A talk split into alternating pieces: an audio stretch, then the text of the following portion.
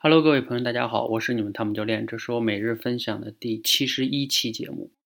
今天呀，挺忙的，从我早晨起来呢，就要开始推动我们第三期的蜕变班的招生，包括宣传，包括我们有群，还有一些学员要咨询他的一些什么问题啊，解答呀，花了蛮多的时间。同时呢，我们又给第六期的多维班建立这个打卡机制。啊，通过策划它的规则呀，到建立，到督促学员进去，等等等等等等。然后接下来呢，白天还有一个机构来找我合作，让我下周四去给他们做一次线上的直播分享，要跟他来确定这个，包括主题框架，给他发照片等等等等。下午呢，还要去准备我们晚上两个小时的直播，其实本来预计是一个半小时的。我们第二期的蜕变班的总结大会，我来亲自直播，并且呢，我还自己给自己设了一个演讲的主题，叫“口才蜕变的五个不可或缺的条件”。那我又得准备这个分享的内容，也要花很多时间，所有的思考是最累的。晚上呢，我们蜕变班这些小伙伴啊，讲起来收不住了。本来每个人限定是两到三分钟，结果大部分人讲到四五分钟、七八分钟的都有。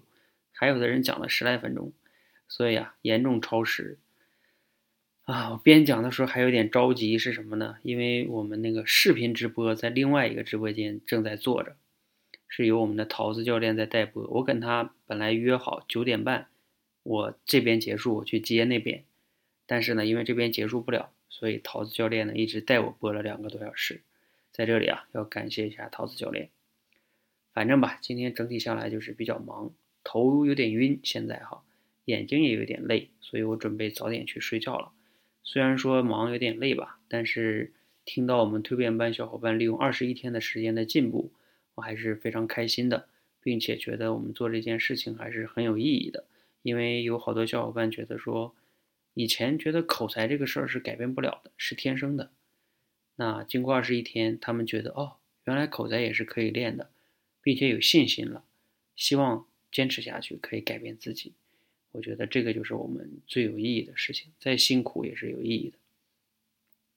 好，我今天也不想多说什么了哈。大家如果想听我们今天晚上的直播录音呢，可以去我们的喜马拉雅电台里边听我的主页哈，搜汤姆教练，看我们今天的直播回放。今天是十一月十四日，你能找到这个直播回放。我在这里分享了口才蜕变的五个不可或缺的条件。